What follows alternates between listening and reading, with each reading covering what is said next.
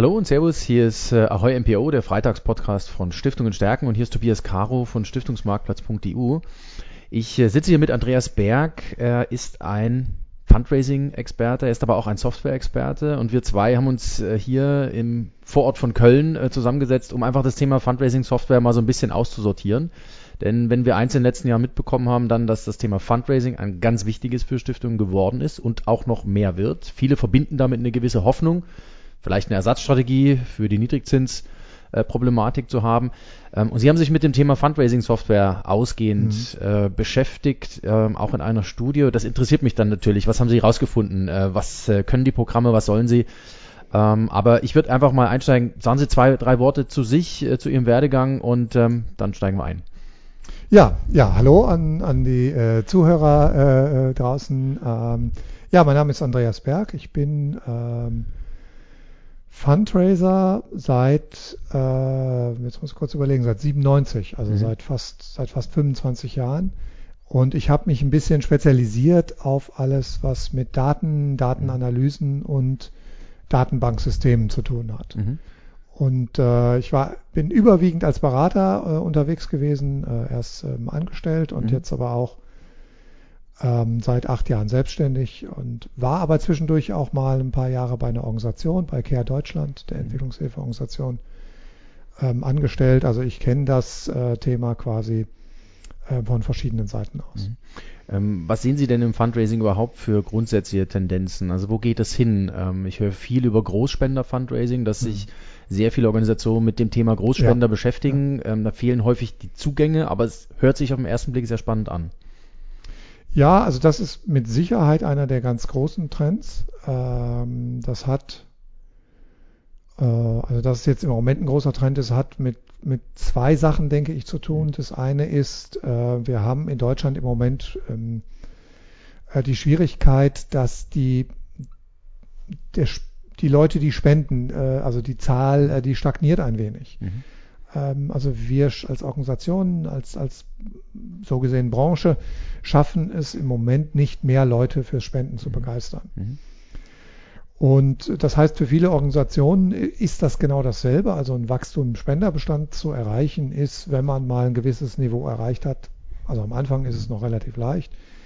Ähm, ist das dann schwierig? Äh, da geht es eher darum, den Bestand zu halten. Und wenn man dann äh, Einnahmesteigerungen haben will, dann äh, geht es vor allem natürlich über Upgrading und dann sind wir im Bereich Großspender. Mhm. Ähm, das ist so der eine Trend. Das zweite ist ein gesellschaftlicher Trend. Wir haben auch ähm, äh, gleichzeitig äh, ein, einen Split in der Gesellschaft. Es gibt äh, eine ganze Reihe Menschen, ähm, äh, die sehr gut verdienen, äh, bis hin dazu, dass sie vermögend äh, sind. Mhm. Und äh, auf der anderen Seite natürlich eine ganze Reihe Leute, die durchschnittlich oder eben schlecht verdienen oder vielleicht auch noch mit einem zweiten Minijob irgendwie ähm, zurechtkommen müssen. Aber wir haben nichtsdestotrotz eben die Leute, die wirklich gut verdienen und die ähm, ja, die entsprechend auch die Möglichkeit haben, ähm, große Beträge zu spenden. Mhm. Ähm, und das ist natürlich äh, ganz interessanter Ansatzpunkt für, für alle NGOs und mhm. natürlich auch für Stiftungen. Also mhm. Stiftungen sind ja ursprünglich auch in dem Bereich mhm. eigentlich groß geworden, dass sie mhm. Philanthropen mhm. hatten. Äh, und dieser Philanthropie-Gedanke, der greift halt mehr und mehr auch mhm. bei NGOs, dass sie sagen, okay, da gibt's im Philanthropiebereich reden wir ja dann wirklich von vermögenden Menschen. Ähm, und wo man jetzt auch erkannt hat, da reicht es nicht, um eine Spende zu bitten, mhm. sondern mit diesen Menschen muss man ja tatsächlich wirklich irgendwie zusammenarbeiten. Mhm. Das ist ja ein strategisch vollkommen anderer Ansatz. Mhm. Ähm, aber der wird mehr und mehr, das hängt auch damit zusammen, dass sich das Fundraising professionalisiert hat mhm. und dadurch auch das erkannt wird, mhm. dass da Möglichkeiten sind und man in den Organisationen noch immer mehr Fundraiserinnen und Fundraiser hat, die das professionell auch gestalten können. Jetzt würde ich für mich die steile These aufstellen, dass nicht unendlich viele Stiftungen sehr erfolgreich sein werden, entweder im Fundraising oder auch im Großspender-Fundraising. Und das hat auch viel damit zu tun, dass sie viel, sagen wir mal, Kapazität dafür in der Regel nicht mitbringen. Und da sind wir automatisch beim Thema Software, beim Thema Daten. Ähm, man muss, wenn man eine Beziehung zu einem Spender aufbauen will, ihn eigentlich relativ gut kennen. Und das hat heute zur Gänze mit Daten, mit äh, sagen wir mal, Datenhaushalten zu tun. Ähm, mhm. Was glauben Sie denn, wie erfolgreich werden Stiftungen im Fundraising sein? Kann man das in irgendeiner Weise sagen? Also werden alle erfolgreiche Fundraiser sein? Wahrscheinlich nicht. Ja, ähm, also ist natürlich, das ist, also ist eine schwierige Frage, deswegen mhm. äh, zögere ich gerade ein bisschen mit der Antwort. Aber vielleicht fange ich mal so rum an. Also es gibt natürlich äh, Voraussetzungen dafür, dass man im äh, Fundraising erfolgreich ist. Ähm, das eine ist ein gewisses Maß an Professionalität. Mhm und an Bereitschaft in der Stiftung. Und ähm, Bereitschaft umfasst aber dann die gesamte Stiftung. Mhm. Also wenn das jetzt nur die Geschäftsführung ist, die wirklich bereit ist, das zu machen, mhm. ähm, das hängt, das müsste auch weitergehen. Mhm. Also dass im Zweifel der Stiftungsrat oder der Stifter, ähm, je nachdem wie intensiv die sich einbringen in die Stiftung noch, dann wäre es auch wichtig, dass die das mit unterstützen und mittragen. Hat das auch mit der Bereitschaft zu investieren zu tun? Wenn ja. ich Software kaufe, ist ja. ein Investment. Richtig. Also ja, ähm, das wäre ein Investment, es wäre aber nicht das Einzige, was man mhm. tätigen muss, mhm. weil natürlich, wenn man es professionell machen will, braucht man irgendwie erstmal Personal. Mhm. Es kann jemand sein, der schon da ist und das erstmal übernimmt mit mhm. einem Teil seiner Stelle, aber dann muss die Arbeit, die diejenige oder derjenige bisher gemacht hat, ja mhm. jemand anders machen. Also mhm. das ist ein zeitliches Investment und dann braucht man schlicht und ergreifend auch ein Budget. Mhm. Weil sie wollen bestimmte Maßnahmen machen, mhm. ob das jetzt äh, Mailings sind, also mhm. postalische Mailings, ob das, ob sie in den Online-Bereich gehen mit mhm. Newsletter, E-Mailings. Social Media, äh, Bannerwerbung, äh, Suchmaschinenmarketing, was auch immer. Äh, ob sie Telefonmarketing machen, Veranstaltungen. Also da gibt es eine ganze Palette.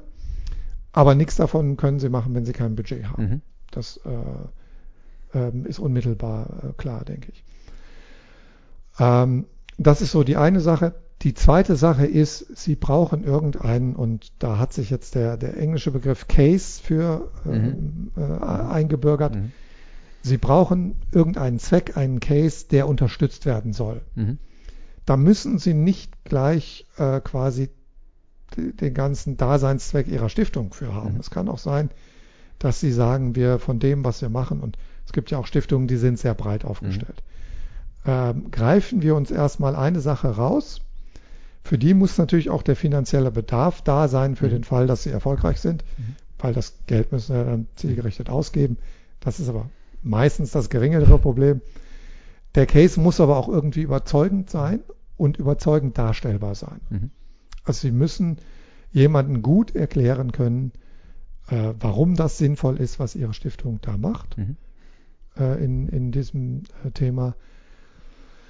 Und sie müssen auch laufend äh, neue Inhalte, neue Bilder, neue Informationen zu diesem mhm. äh, Thema irgendwie beschaffen können. Das ist insbesondere wichtig, wenn Sie in den Online-Bereich gehen. Und das ist am Ende des Tages auch ein Kapazitätsproblem, weil das muss natürlich alles irgendwo produziert werden. Das ist ja, hat ja mit Inhalten ja, zu tun, ne? Also klar, also Inhalte ist erstmal ähm, ist erstmal auch ein Personal, ein mhm. zeitliches Problem, mhm. weil irgendjemand muss die ja beschaffen und aufbereiten. Ne? Mhm. Das ist, ähm, ist es klar.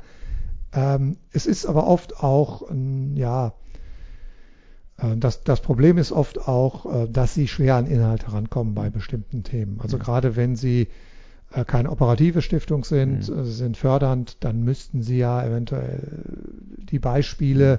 von den Förderprojekten bekommen Jetzt kann es natürlich sein, dass Ihr Förderprojekt da auch selber Fundraising macht oder auch kein so starkes Interesse daran hat, Ihnen dauernd Informationen mhm. zu liefern. Gut, ergibt sich vielleicht daraus, dass Sie mhm. weitere Förderungen haben wollen. Ja.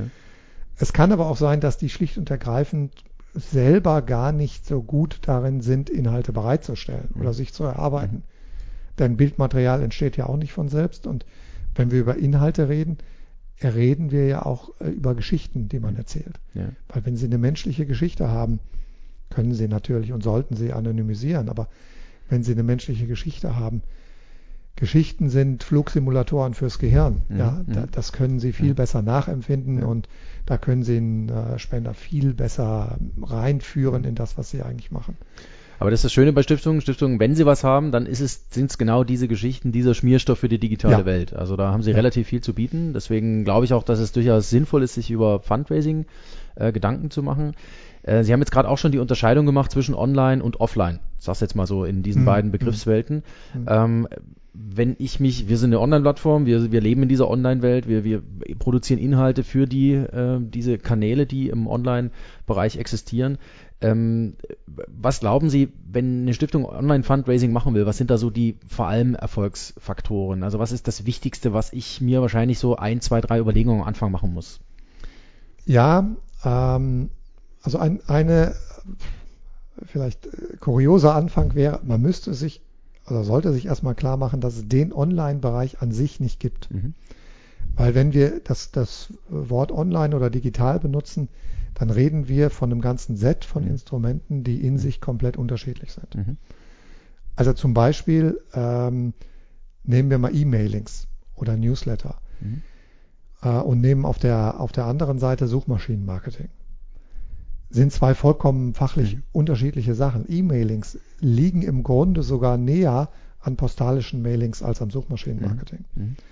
Äh, und also das muss man sich klar machen. Man muss sich wirklich überlegen, in welchen dieser digitalen Bereiche, dieser Online-Bereiche will ich denn tatsächlich rein? Mhm.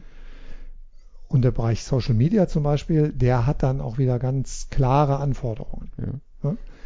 Ähm, und damit sind wir beim zweiten, was man sich klar machen muss. Ich äh, höre oft von Leuten, die mit Fundraising anfangen oder Organisationen, bei Stiftungen wird es wahrscheinlich nicht anders sein, dass die sich für den Online-Bereich interessieren, weil sie denken, dass man da weniger Budget braucht, Mhm. weil man ja erstmal nichts produziert. Mhm. Also schon richtig, als jemand, der keinen Spenderbestand hat, in den Mailing-Bereich reinzugehen, also postalische Briefe. Äh, das ist in der Tat ein sehr hoher Invest. Aber im Online-Bereich ist es trotzdem ein Irrglaube äh, zu denken, dass der an sich günstiger ist. Mhm. Je nachdem, was Sie machen, brauchen Sie trotzdem Invest. Mhm. Stichwort Suchmaschinenmarketing oder Bannerwerbung. Das kann man, gibt es Mhm. teilweise auch Programme, Grant-Programme, äh, wo das dann günstiger oder auch kostenlos geht. Aber wenn Sie da wirklich einsteigen wollen und was machen wollen, brauchen Sie ein Budget. Ja. Geht sowieso nicht anders. Bei Social Media ist es im Grunde auch nicht anders. Mhm. Da kommen wir aber noch hinzu, dass Sie wieder zeitliche Ressourcen brauchen Mhm. weil sie müssen das ja denken von den Leuten aus, die sie erreichen wollen. Mhm. Ist im Fundraising immer absolut die Grundlage. So, und wenn Sie sich das angucken, die Leute, die ähm, in den sozialen Medien unterwegs sind, die haben eine ganz klare Erwartungsspanne, äh, was da passiert. Also Sie können da sowieso nicht werblich reingehen, Mhm. Sie müssen im Dialoganspruch reingehen, weil niemand benutzt soziale Medien, weil er gerne Werbung lesen möchte, Ja. sondern man benutzt soziale Medien, weil man mit anderen kommunizieren will. Ja. Und das setzt voraus, dass man von dem anderen auch entsprechend wahrgenommen wird. Also Mhm. Sie wollen darüber in eine Kommunikation mit Mhm. Menschen kommen, die dann hoffentlich Spender oder Stifter werden. Ähm, Und das setzt aber voraus, dass Sie auf deren Dialog und auf deren Fragen in einer angemessenen Zeit reagieren. Mhm. Und eine angemessene Zeit ist nicht innerhalb von einem Tag, sondern da reden wir von Stunden oder Mhm. Minuten, je nachdem, welches Mhm. soziale Medium wir gerade betrachten. Mhm. Und vielleicht noch, in welchem Alterssegment Sie unterwegs sein Mhm. wollen. Mhm. Weil muss man sich auch klar machen, soziale Medien heutzutage sind nichts für, äh, für junge Menschen, sondern die sind äh, im, im Grunde sind alle Altersklassen da vertreten. Mhm. Man kann das auch relativ gut zuordnen. Ja. Ähm, ist so, also Facebook zum Beispiel ist auch nicht mehr für junge Leute. Nee. Das ist in der Regel kann man sagen, sobald jüngere Menschen dort ihren Eltern begegnen, wenden die sich einem anderen sozialen Medium zu. Das ist einfach so.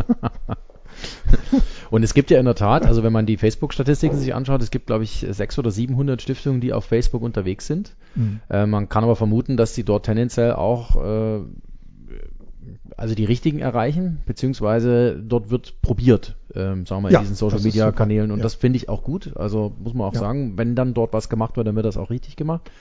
Aber das sind eben genau die Stiftungen, wie Sie es eigentlich jetzt so ein bisschen hergeleitet haben, die haben die Ressourcen und zwar Kapazitäten, die haben zeitliche Ressourcen, die bringen auch die Budgets mit, um gegebenenfalls Mhm, mal mhm. ein bisschen was zu machen. Ähm, jetzt ist natürlich das Thema Kapazitäten ähm, auch eines von der Infrastruktur her gedacht. Ich muss als Stiftung natürlich auch irgendwo die Voraussetzungen mitbringen und dann sind wir beim Thema, Sie haben sich mit äh, Software auseinandergesetzt, Sie haben sich das mal so ein bisschen auseinanderklamüsert, was sind eigentlich gute Softwareprogramme, was müssen die können. Wenn ich mir jetzt als Stiftung überlege, ich kaufe mir eine Software, ähm, wie gehe ich denn daran? Also, weil einfach nur zu sagen, ich versuche jetzt mal im Fundraising irgendwas zu machen, kaufe mir dafür eine Software und dann, wenn es nach einem halben Jahr nicht funktioniert, ich glaube, das ist dann, also so ein Investment kann man sich komplett sparen. Ja, das stimmt. Äh, Das ist sicherlich richtig. Das Mhm. kann man sich wirklich sparen. Die, ähm, also der erste Schritt ist im Grunde, äh, dass man sich überlegt, was man mit dieser Software machen möchte. Mhm. Und jetzt einfach die Antwort Fundraising ist dann zu kurz gegriffen. Mhm, genau. Also, genau. ähm, weil deswegen geht der, der Blick zuerst nach innen. Sie müssen erstmal eigentlich wissen, was für eine Art von Fundraising möchte ich machen. Mhm. Also so, so gesehen eine, zumindest grundlegend irgendwie eine Fundraising-Strategie Mhm. haben. Mhm.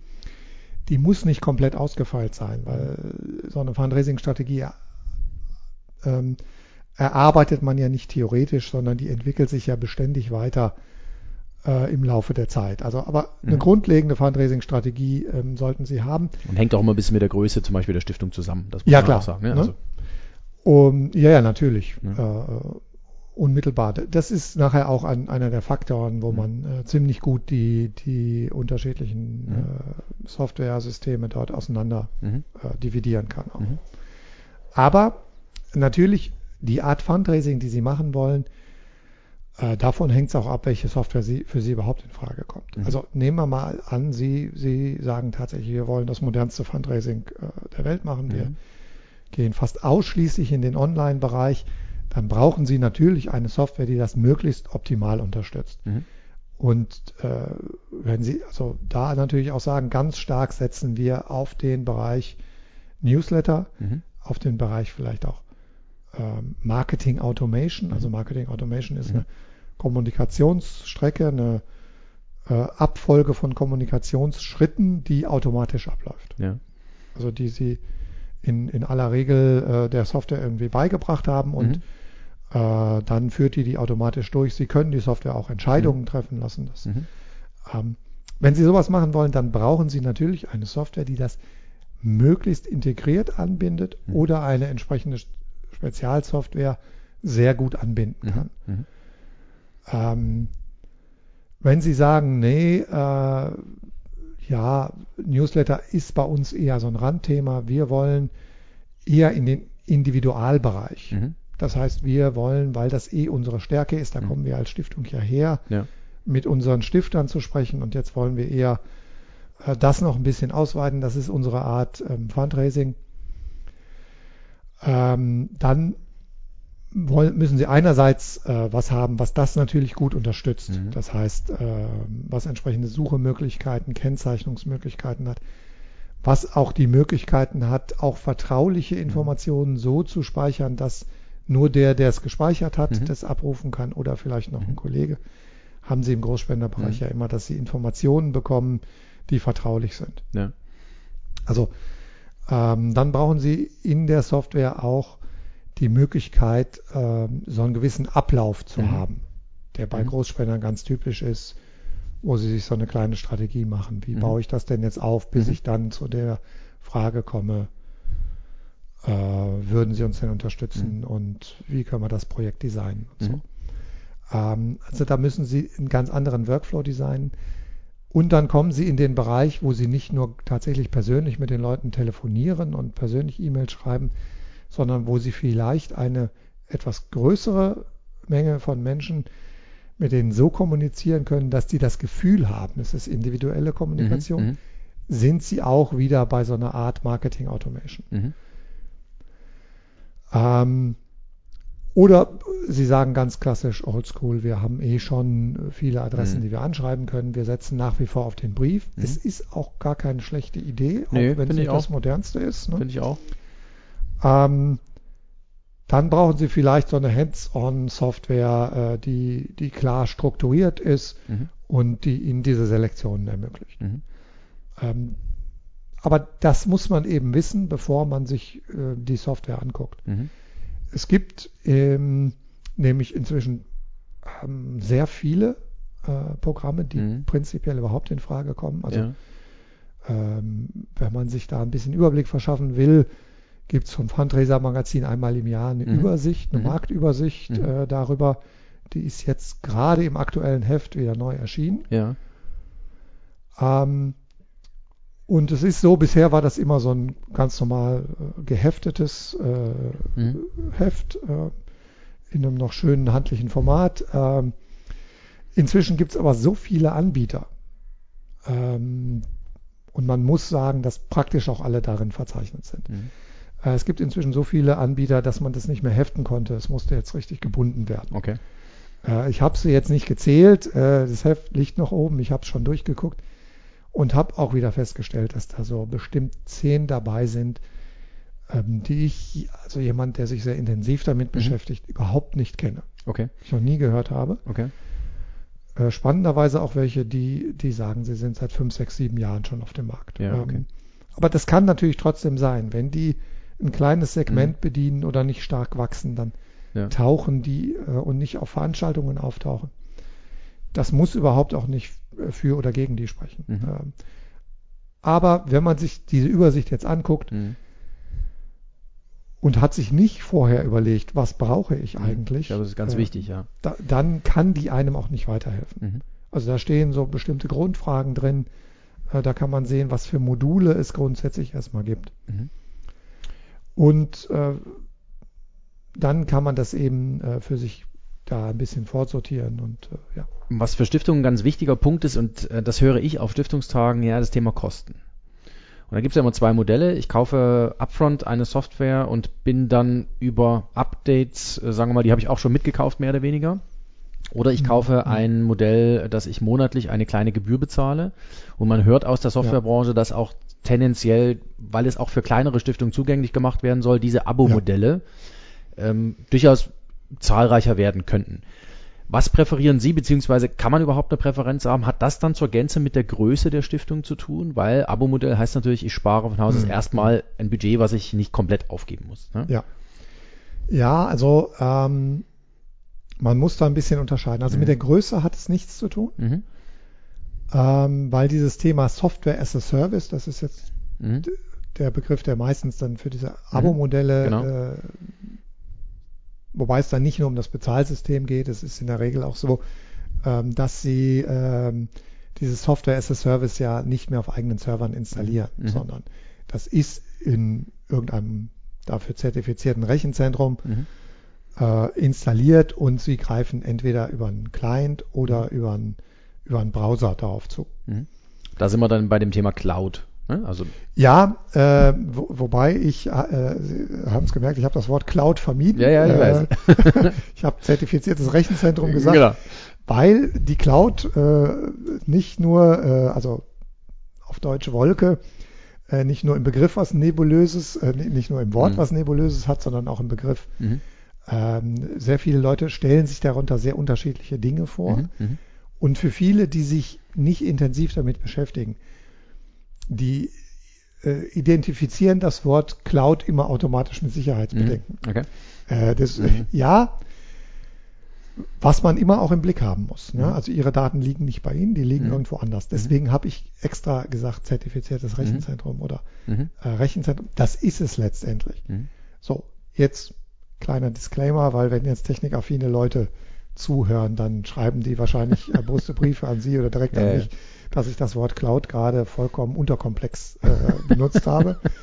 Was auch stimmt. Natürlich, Cloud-Dienstleistungen auf einer technischen Seite ja. haben nochmal ganz andere Dimensionen. Ja, ja. Als nur, dass die in einem anderen Rechenzentrum mhm. sind. Dafür wäre Software as a Service wieder richtig.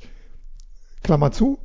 Mhm. Ähm, und so, das, das heißt, es, aber damit ist es nicht nur ein Thema äh, für Kleine oder welche, die anfangen, mhm. sondern wenn Sie sich die, die großen Plattformlösungen anschauen, und mhm. ich nenne als Beispiel mal äh, Dynamics mhm. äh, äh von Microsoft mhm. oder Salesforce auch. Mhm. Ähm, und äh, da gibt es aber auch äh, ähm, äh, noch weitere. Es gibt PeopleSoft von Oracle, das ist mhm. eine Open Source Sache und ähm, die sind auch nur noch, also sind nicht mehr zur Installation verfügbar. Mhm. Ähm, bei denen würde das auch rein technisch schon nicht gehen, weil die äh, laufend quasi ähm, erweitern und Bugfixes machen und Updates mhm. machen. Äh, das können sie auf dem eigenen Server gar nicht mehr mhm. nachpflegen. Mhm. Das äh, muss äh, von denen entsprechend gehostet werden, sonst ja. Äh, geht das geht auch technisch gar nicht auf. Ähm, aber deren Fokus sind natürlich auch die ganz großen. Mhm. Ne, also es ist, das ist nicht nur, ja. das ist ein technisches Thema. Ähm, hat in dem Fall den Vorteil, wie ich schon gesagt habe, die haben sehr kurze Update-Zyklen. Mhm. Also wenn Sie so eine Plattformlösung hat, quasi nach Definition schon immer die, mhm. ist das modernste, was Sie haben können. Mhm. Ne? Ähm, Daneben gibt es dann äh, mittelständische Anbieter, eine ganze Reihe, mhm. die ein Produkt vollkommen eigenständig, also nicht mhm. auf einer Plattform realisiert mhm. haben, sondern komplett ähm, selbst äh, gemacht haben. Bei denen ist es so, die haben natürlich nicht die Entwicklungspower, die Salesforce mhm. oder Microsoft hat. Ja. Ähm, das heißt, es dauert unter Umständen, bis sie eine moderne Funktion mhm. haben, dauert das unter Umständen ein bisschen länger. Wobei ich immer denke, äh, zumindest der NPO-Bereich und ich vermute bei Stiftungen ist ähnlich, ist meist nicht so die Speerspitze der Innovation, äh, sodass, äh, sodass man sich das unter Umständen leisten kann, bis mhm. es auch in der Breite neue Funktionsmöglichkeiten mhm. angekommen sind.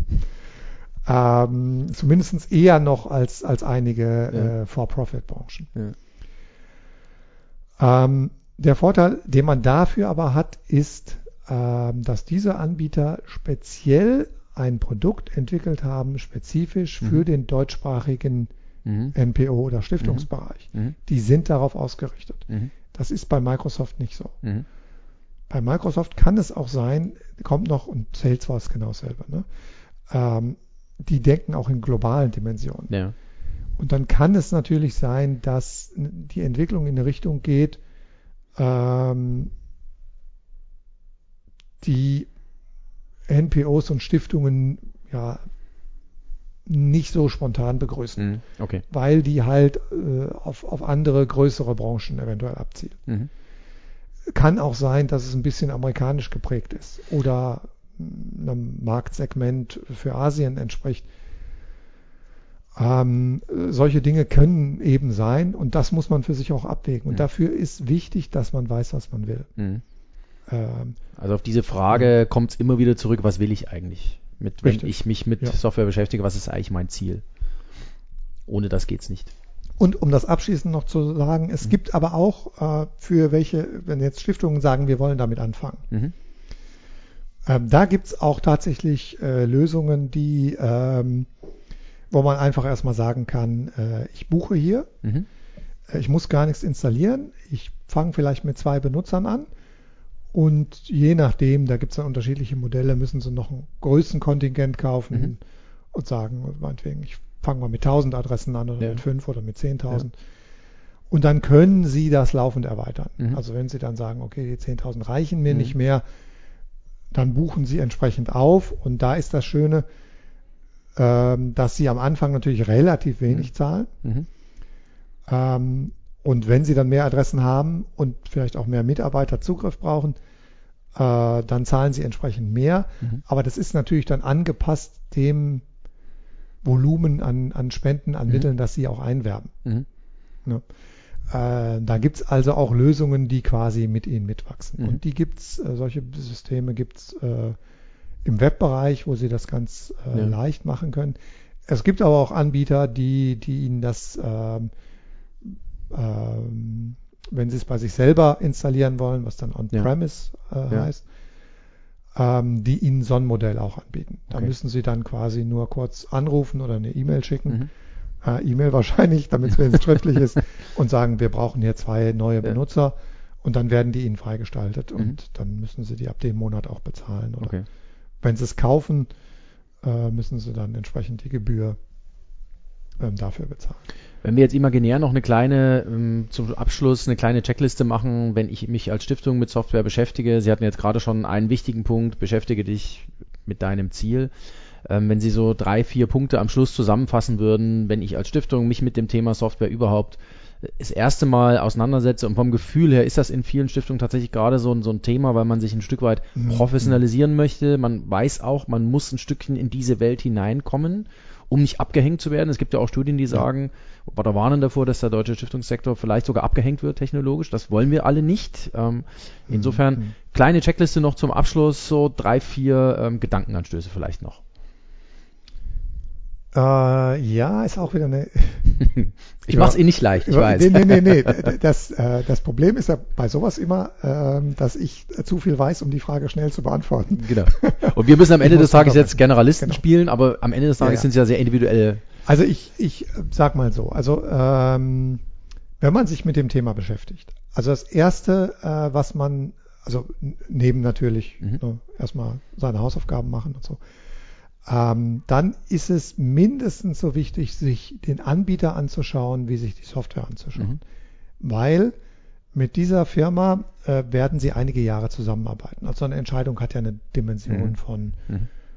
zehn Jahren, sag ich mal. Ja. Weil ein Einführungsprojekt, es sei denn, Sie stehen ganz am Anfang, dann geht es schnell, aber das kann auch ein bisschen Aufwand sein Mhm. und Sie haben Investitionen und ähm, deswegen, also eine Dimension von zehn Jahren. Also ähm, schauen Sie sich das auch an. Äh, gucken Sie auch mal, dass Sie vielleicht andere Stiftungen finden oder in dem Fall vielleicht auch NPOs finden, Mhm. die äh, Kunden bei diesem Anbieter sind Mhm. und die Ihnen ein bisschen was sagen können. Mhm. Also wie gut ist da der Service, wie schnell sind die Reaktionszeiten, Mhm. wie gut kommen denn die Updates, wie, wie wird das weiterentwickelt. Mhm. Ein bestehender Kunde weiß das äh, und unter äh, Organisationen äh, bei sowas, äh, denke ich, sind die da sehr auskunftsfreudig, Mhm. wenn man da äh, höflich nachfragt. Also das ist ein ganz wichtiger Punkt. Äh, das kann auch dazu führen, dass man sagt, okay, die Lösung gefällt mir eigentlich besser, aber Mhm. ich bleibe mal bei dem Anbieter. Okay. Ja. Mhm. Ähm, das zweite ist ein bisschen die Frage, ähm, es gibt, oder ich fange mal andersrum an, es gibt Programme, die sind sehr flexibel. Die Mhm. können Sie sehr gut konfigurieren und Mhm. sehr gut auf Ihre Wünsche anpassen. Mhm. Das ist super, wenn Sie ein bestehendes Fundraising-Programm haben und wenn Sie sehr gute Vorstellungen davon haben, wie Sie Mhm. arbeiten wollen. Mhm.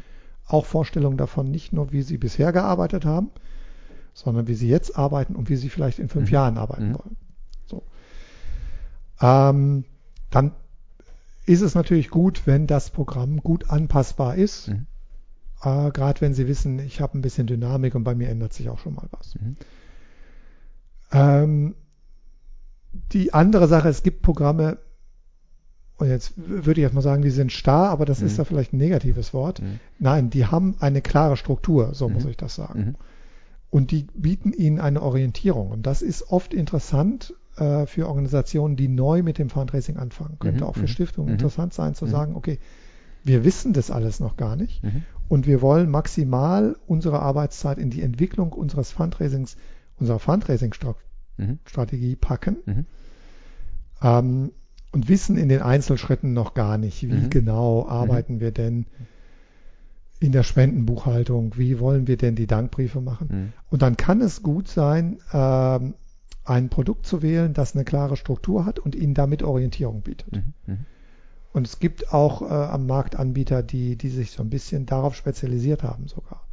Und bewusst sagen, nein, wir machen gar nicht unsere Software gar nicht so konfigurierbar, weil wir äh, Organisationen, die, die noch klein sind, aber wachsen wollen, etwas bieten wollen, wo sie sofort Mhm. sich orientieren und mit anfangen können. Und wenn sie ein neues Modul brauchen, weil sie jetzt vielleicht sagen, okay, wir nehmen jetzt auch kleinere Veranstaltungen hinzu, Mhm, dann mhm. muss man vielleicht das Veranstaltungsmodul hinzubuchen. Mhm.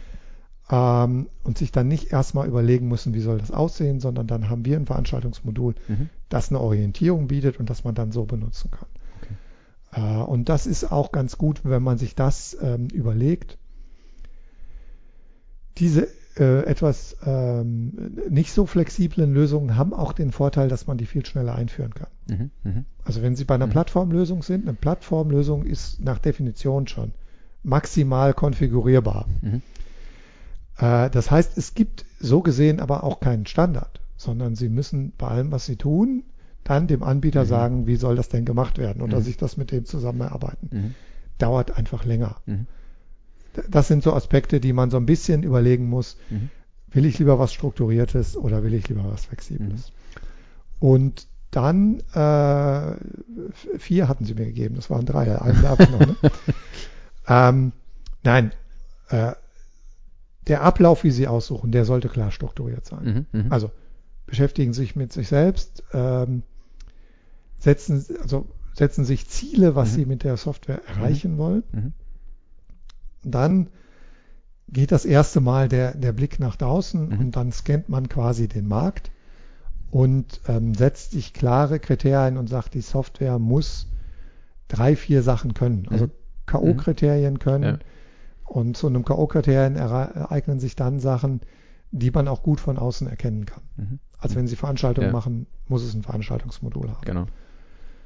Wenn sie eine größere Organisation ist, dann nimmt man als K.O.-Kriterium gerne, hat mindestens einen Kunden, der genauso groß ist wie wir. Mhm. So. Ähm, und damit filtern sie dann äh, quasi äh, ein bisschen aus. Ähm, und haben dann noch eine übersichtliche Anzahl von Organisationen über, mhm, äh, von ja. nicht Organisationen, sondern von Anbietern über. Ja, ja. Und äh, mit da kommt es dann, dass sie erste Mal, bisher haben sie nur recherchiert mhm. über äh, mhm. Marktübersicht vom Fundraiser Magazin, mhm. sind vielleicht mal irgendwo auf einer Veranstaltung gewesen an ein mhm. paar Ständen oder vor allem die Homepages der mhm. Anbieter. Ähm, und jetzt mit den Anbietern, die sie ausgefiltert haben und da sollten jetzt sechs bis acht vielleicht über sein. Ja. Äh, die, äh, über die informieren sie sich etwas mehr. Und da treten sie das erste Mal mit denen in Kontakt, mhm. Äh, sprechen mit denen selber, äh, sprechen vielleicht mit Kunden. Man kann dann auch eine Ausschreibung machen, mhm. das heißt, sie entwerfen einen kleinen mhm. Fragebogen in ja. irgendeiner Form, schicken denen das. Muss man nicht unbedingt, ist so ein klassisches Verfahren. Man kann das aber auch telefonisch erfragen mhm. bei denen. Mhm. Okay. Und dann ähm, wählen Sie von diesen sechs bis acht zwei bis drei aus, von denen Sie sich das, äh, die Software einfach mal zeigen lassen. Mhm. Via Demo-Version. Genau. Zum Beispiel. Ja, Demo-Version ist, ist tatsächlich schwierig. Mhm. Also Sie, Sie würden eine Präsentation machen und okay. wenn Sie jetzt ein bisschen okay. größer sind, dann mhm. kommen die, sonst mhm. macht man eine Webpräsentation. Ja. Wenn Sie ganz am Anfang stehen, ähm, dann gibt es meistens auch, dass Sie sich im Internet ja. das mit einer Demo-Version gerade ja. mal angucken können. Ja. Bei den komplexeren Versionen gibt es heutzutage keine Demo-Versionen mehr, mhm. Äh, weil die konfiguriert sein müssen. Mhm. Ähm, das heißt, die, die Gefahr, dass sich jemand da auf, auf eigene Faust umsieht äh, und überwältigt wird von den Möglichkeiten und das gar nicht richtig versteht, ist zu groß. Mhm. Ähm, deswegen äh, Demo-Versionen gibt es vor allem bei, bei kleineren Lösungen mhm. noch es ist auch tatsächlich, muss ich auch als Berater sagen, äh, ist da auch nicht zielführend. Hm, okay, okay. Äh, da, da, kommen Sie gar nicht so schnell zurecht mit, um beurteilen zu können, ob das wirklich gut ist. Ja, ähm, ja und dann ist es letztendlich so, dann entscheiden Sie sich für einen. Und wenn Sie eine kleinere sind, dann äh, kürzen Sie den Prozess möglicherweise mhm. ein bisschen ab, weil Sie sagen, okay, wir suchen ja sowieso nur die strukturierten Weblösungen mhm. raus. Ähm, ja. Aber jedenfalls machen sich einen strukturierten Ablauf. Hat auch den Vorteil, wenn Sie das, ähm, es ist ja nicht immer die Geschäftsführung direkt eingebunden oder der Finanzverantwortliche. Mhm. Sie müssen es ja irgendwo Ihre Auswahl präsentieren und ja, begründen. Ja. Und je strukturierter Ihr Ablauf ist, desto eher äh, sagen die am Ende, ja, wir mhm. folgen der Empfehlung. Mhm.